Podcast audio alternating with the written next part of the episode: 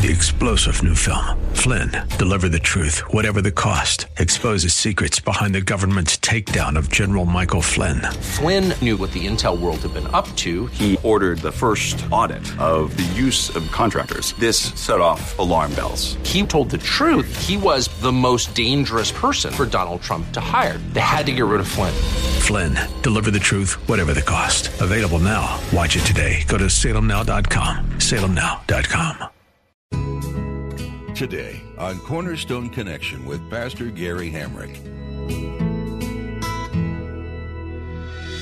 Real love is calling, listen, truth opens up your eyes. Mercy is waiting for you with every sunrise. Government is not the solution, the gospel is. And government is not the savior, Jesus is. So we need to understand that clearly.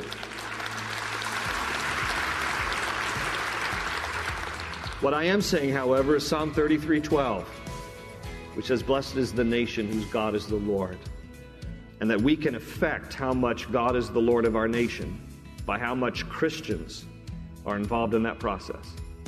By voting our values and even running for office.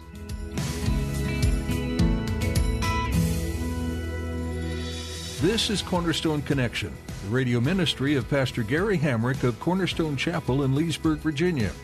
Pastor Gary is teaching through Jeremiah. As followers of Christ, we are called to be active and growing in our faith daily. We are to be bold in declaring the hope that we have to others.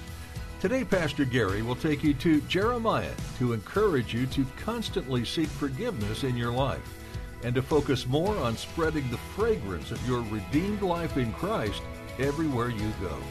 You need to always represent God in your life, especially if you're entrusted to a point of leadership and influence over the people God placed around you.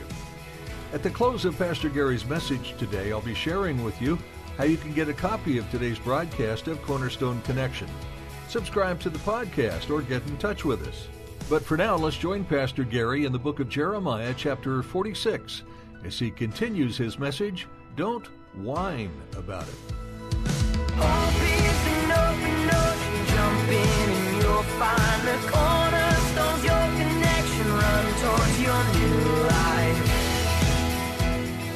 There are people who love Jesus, they've had a relationship with Him, but they are otherwise not engaged. They're apathetic. They're complacent about the things of God. They're indifferent about doing the Lord's work. And if we've ever lived in a time, it's now when we cannot afford to be apathetic. Christians must really be engaged and step it up and be a part of our world and our culture and make a difference. And I think that there are four simple ways I'd like to suggest to us that we can do the Lord's work, because that's what he's saying here. Moab's been too sedentary. They haven't been doing the Lord's work. They've been lazy about it. And I made like a little acronym out of the word rise, as in we need to rise up and really start to be more engaged here. And so, using that acronym, here's the first one I think is just a simple way, but it, it's a very important way that we can be doing the Lord's work. And the first one is raising our families in the ways of the Lord. Raising our families in the ways of the Lord. The Lord's work begins at home, it begins with our own families.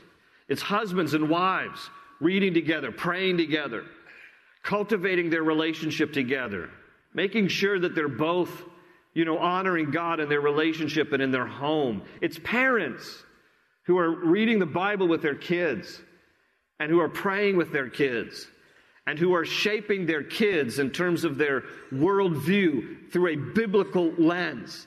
It's giving hope to your children about who God is and who Jesus Christ is, who died on a cross, and helping them to understand about salvation through Jesus and, and just bringing that to bear, even in your home. That's where the Lord's work first begins.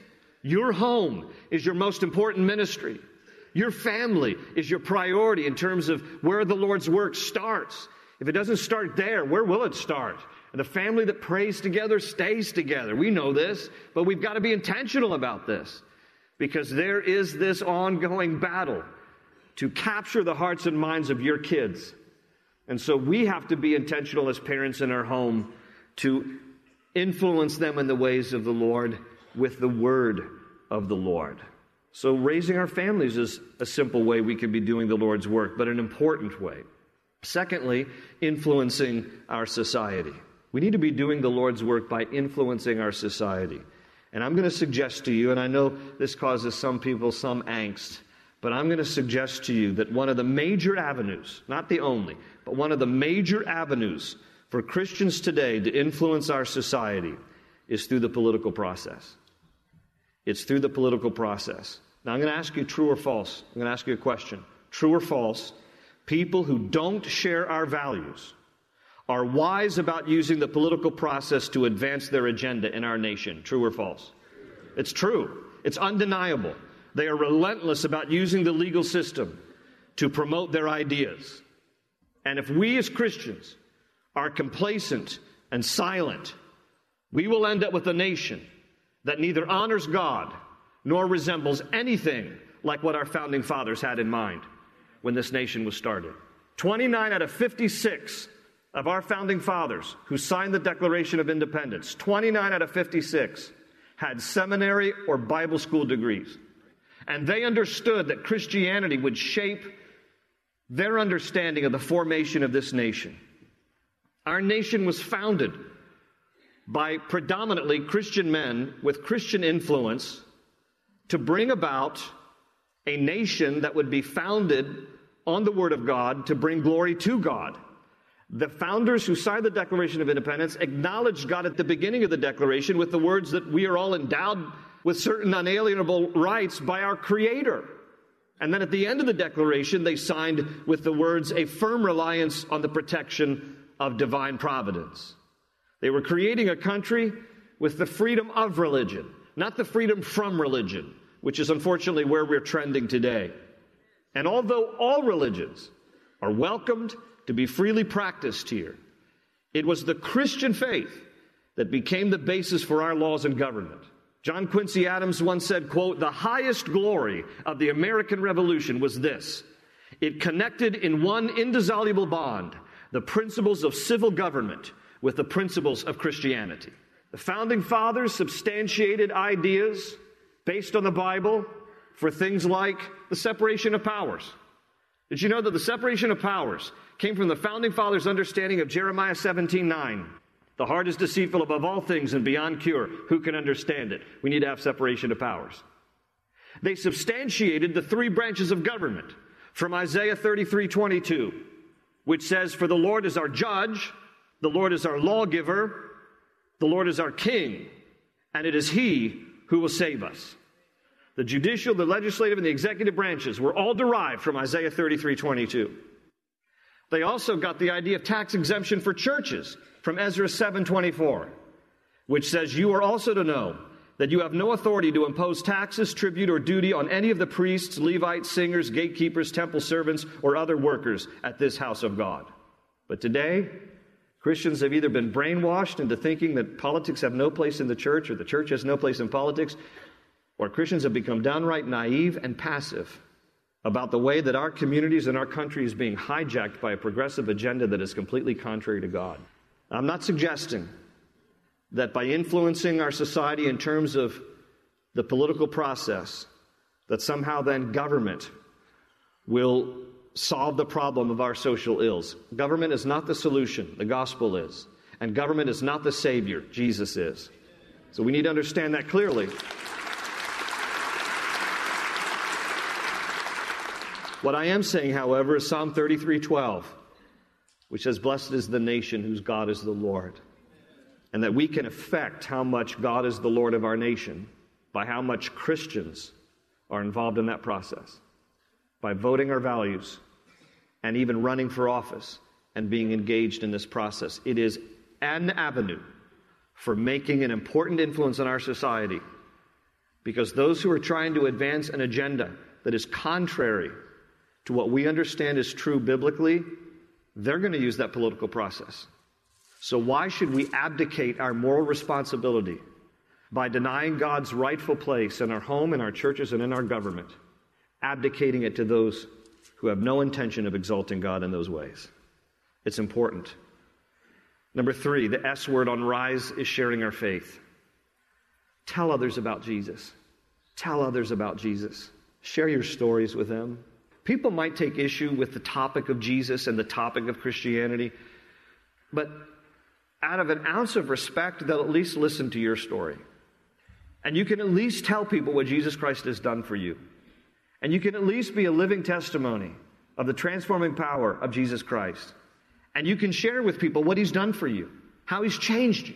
Now, hopefully, they're noticing it too if they've known you for any period of time. They've noticed how transforming your life has become. And hopefully, by living a life that demonstrates the transforming work of Christ, it will raise curiosity in their hearts and minds to want to ask you, What's going on in your life? I want some of that.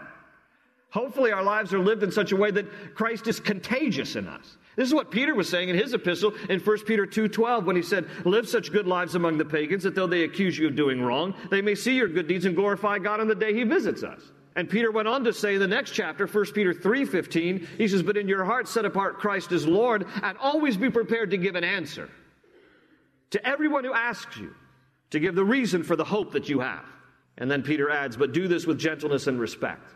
Like, make sure that you're not coming across as some abrasive, know it all Christian, but just be gentle and telling people, listen, this is the transforming work of Jesus Christ in my life. I'm a living testimony. This is who I was. This is who I am. I'm not content in being this only for the rest of my life because hopefully God's going to even work on me in greater ways. But if you want some of this, then let me lead you right now in a prayer. I mean, be bold about it. And at the very least, if you feel like, well, I'm too intimidated to pray with somebody, at least invite them to church. Do enough where you're planting the seed and sharing the gospel and talking about your faith and being that salt and light in our world because we need to share our faith. We need to do the Lord's work. This is no time to be sedentary. Time is short. Time is short. And our world is getting crazier by the minute and more confusing by the minute. And so we have to be vessels that God would use to share about Him and to testify of His goodness and His grace in our lives. The fourth thing, the E part, is engaging our culture. Along these lines, we all know this, don't we? Our culture is facing a very confusing time. People are searching for answers. They have more questions than answers because we're living in such a diluted and convoluted world. It's the reason, by the way, I think for sure, why there's this rise in depression and suicide in our culture right now. Teens today are saying that anxiety and depression is their number one critical issue. I don't know if you just recently read this that was published by the Pew Research Center. USA Today published it just last month. This survey of 1,000 teenagers in America between the ages of 13 and 17. Listen to some of these results. 45% said alcohol was a major problem among their peers. 51% said drug addiction was a major problem. 55% said bullying was a major problem. But 70% of teenagers surveyed said anxiety and depression was the number one critical issue facing them today. Why is this? In the article, they actually attribute some of the rise in depression and suicide among teenagers to social media. Because the article says that while people, and particularly just talking about this demographic, while teenagers are more connected than ever, they're more isolated and alone than ever because they can connect by way of a phone and they can do a lot of conversation, they can do a lot of texting, they can do a lot of Instagram and Snapchat and all that kind of stuff. But at the end of the day, they're alone because they're doing all that stuff, you know, remotely. And some of that isolation has led to depression and led to increased rise in suicide. I have another theory. That might be a part of it, but I think quite frankly, when you look at our culture, our culture is like a ship on a stormy sea of thoughts and ideas without a rudder and without a compass. And because of that, there's no direction. And our generation is asking valid questions that they want to know answers to. This generation, our young people and young adults, the Gen Xers and the millennials, they're wanting to know somebody just tell me truth. Somebody just tell me truth. Because all this confusion and this chaos in my world, I don't know what to make of anything. And here's the reason why we need to keep engaged in our culture. Because we need to remain relevant and relational with the very people who need the answers that you and I have. Because the answer is in Jesus. And we need to be able to be relational enough and relevant enough to let people know who are going through gender identity disorder, same sex attraction, you name it, post trauma from abortion, people living with guilt and shame and loneliness and suicide. We have the answer, folks. It's Jesus. This is no time to be sedentary. We need to rise up and let people know the hope of Christ. This is why Jesus said, I came that you might have life and have it more abundantly. This is why Jesus said, Come unto me, all you who are weary and heavy burdened, and I will give you rest. People are wanting rest for their souls in this day. And we have the answer. We know Jesus, and we need to let as many people know about the love of Christ and the freedom of Christ and the truth in Christ, keeping our culture engaged in this day so that they can have that same hope. Well, this is all on that first point about not being sedentary. Don't look at your watches. Don't look at your watches. The second thing that he tells us here, that he urges us about, number two, he warns us about a Christian life that has sediment. This is that word dregs in that verse. Dregs. What are dregs? Let me explain real quickly the winemaking process in ancient Israel. They would make two vats, often hewn out of the bedrock of the ground. Uh, in fact, when we go to Israel, I'll point out to those of you going on our next trip in May, I'll point out some ancient places and make the rest of you jealous. But anyway, I'll point out. And there's a larger vat that is slightly higher elevation than the lower vat, and it's connected by a channel or a pipe. And the upper vat is slightly larger than the lower vat. In the upper vat, they would dump from baskets all the grapes that they harvested. You harvest grapes in Israel around August, September. And then in that upper vat, the larger one, people would get in, old style, bare feet, and trample the grapes. There's a lot of imagery in the Bible about God's judgment and the trampling of the grapes and the wrath and the fury, but that's for another study. That's the book of Revelation and other places. But picture people just kind of trotting down the grapes and pressing it to get the juice out. Now, those of you from my day remember the I Love Lucy show, and so you have an image right in your minds right now of that whole scene. If you're young and you don't know that, Google it. It's hilarious. I Love Lucy, wine, grapes, whatever. It's hilarious. So people get in, they stomp the grapes, the juice flows down that little channel, and the grape juice ends up in the lower vat. And then the fermentation process begins almost immediately because in the summer months of the climate of Israel, it happens very rapidly. Fermentation begins almost instantaneously. And that fermentation process becomes violent, it becomes frothy, and it lasts for about a week. What they would do is keep the vat open. Don't put a lid on it, or else the fermentation process is going to blow the lid off. So they would end up putting some of this newly fermented wine in jars. Okay? Just putting it in jars. And then they would let it sit for about a week so that all of the sediment can rest at the bottom of the jars. You know, you got little bits of grape leaves that make it through to the juice. You know, that you got some grape stems, you've got some, you know, toenails, you got some stuff in there. I mean, let's just, I know you're thinking it, right? And if you weren't, you are now. And so you got all this debris. That's what dregs are. It's the debris. As at the bottom of the jars. Now, notice what God says to Moab. He says, Moab was content to rest on her dregs. She was not being poured from jar to jar. Here's what that's speaking of. The only way that they could filter the dregs was to carefully pour one jar into another empty jar that was clean. So all the dregs, the sediment would fall to the bottom, and then they would carefully pour this jar into a clean, empty jar, trying to not disturb all the junk on the bottom. They pour off enough and then they discard the dregs. Well, this jar has a little bit of the dregs, just not as much. So then they do the same process. Then into another, after it would settle, into another jar, until eventually, going from jar to jar, they could do the best they could as filtration to get rid of the dregs. God is saying about Moab, she never dealt with the junk at the bottom. This is all very symbolic. This is why it's important that we as Christians deal with the sediment in our lives. It's a picture, it's a type of sin. Dregs is a picture of all the junk that we've allowed to stay in our lives. And God says, I want you to deal with it. I don't want you to just give place to those sinful things. I want you to get rid of it. And the filtration process for us today is not going jar to jar. The filtration process for us is confession and repentance. It's giving it to God. It's turning from it. It's saying, Lord, I don't want this junk in my life. I don't want this. I don't want to harbor sin. I want this to be filtered out. Listen to the words of David in Psalm 51, verse 2, when he was confronted by his own sin of adultery by the prophet Nathan. David would write Psalm 51, and in verse 2, he says, Wash away all my iniquity and cleanse me from all my sin. You're only a prayer away from forgiveness. That's why the Bible says in 1 John 1 9, if we confess our sins to God, He is faithful and just to forgive us of our sins and to cleanse us from all unrighteousness. Christian, don't allow any sediment to stay. We've got to deal with the dregs of our heart. We got to confess sin. We got to get rid of it. God wants us to be clean, and He's the only one who can provide that cleansing work. Last point a Christian life that has no scent. God is concerned for Moab.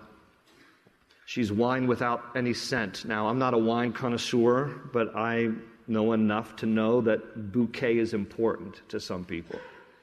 And bouquet is important to being a Christian because Paul talks about in 1 Corinthians chapter 2 the aroma that Christians should give off. And he says in 1 Corinthians chapter 2, we should spread everywhere the fragrance of Christ.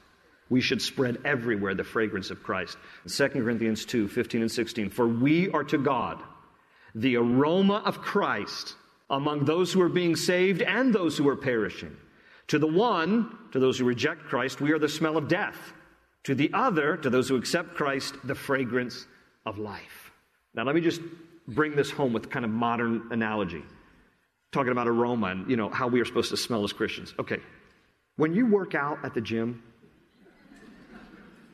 people can tell by the way you smell, right? Am I right or wrong? People can tell. When you don't brush your teeth for three days, people can tell by the smell. When your baby needs a diaper changed, everybody in the room knows. Because they can tell what? By the smell. Now, in a positive way, there's good scents too. Good smells, good aromas. You walk into somebody's, you've been baking cookies all day. You walk into that person's house, they can tell you've been baking cookies. They can tell how? By the smell. When you're ready to go on a date, you get all groomed and perfumed. And when you do, people can tell by the smell.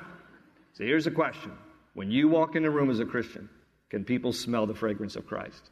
When I was a kid growing up, I spent some time with my cousins because they were like brothers to me. I grew up with a sister, just my sister and me, so I didn't have any brothers. My dad's brother, my uncle, Ken, had five boys. No girls, five boys. And my age was right in the middle of the five.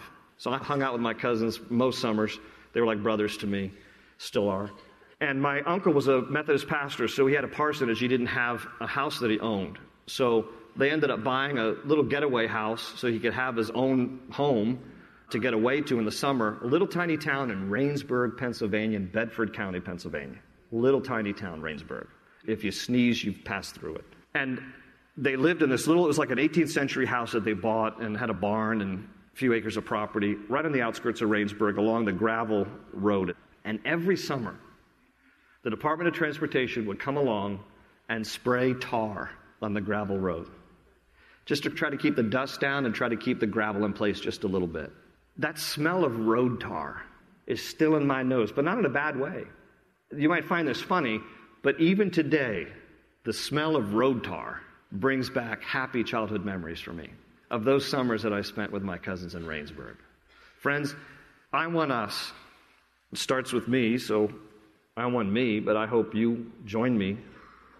I want to spread the fragrance of Christ wherever I go, so that in a similar way, when people are around us, they might catch the scent of something that reminds them of a God who loves them and a Christ who died for them. May we, everywhere we go, spread the fragrance of Christ. And may we be careful not to be sedentary, not to allow the sediment to remain, and to spread everywhere the fragrance of Christ to a world that needs Jesus.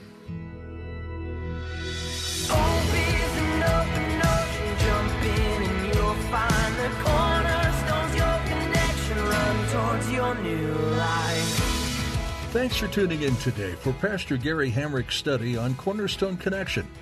Pastor Gary has been sharing from the writings of Jeremiah, and we hope you'll continue to tune in to dig deeper into this Old Testament book of prophecy. If you have any questions about this series, the Bible itself, or the ministry of Cornerstone Connection, please feel free to reach out. Our phone number here is 703 771 1500. And when you call, let us know how we can be praying for you. Again, our number is 703 771 1500. You can continue listening to Pastor Gary's messages right now by visiting our website, cornerstoneconnection.cc, or by downloading our mobile app.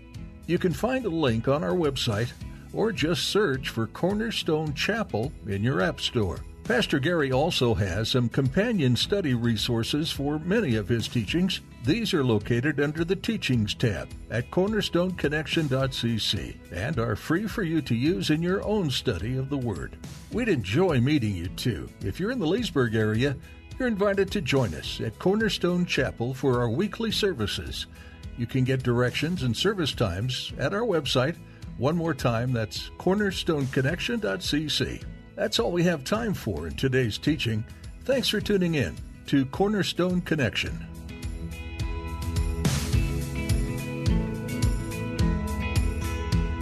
They say you're a wandering soul, that you've got no place to go, but still you know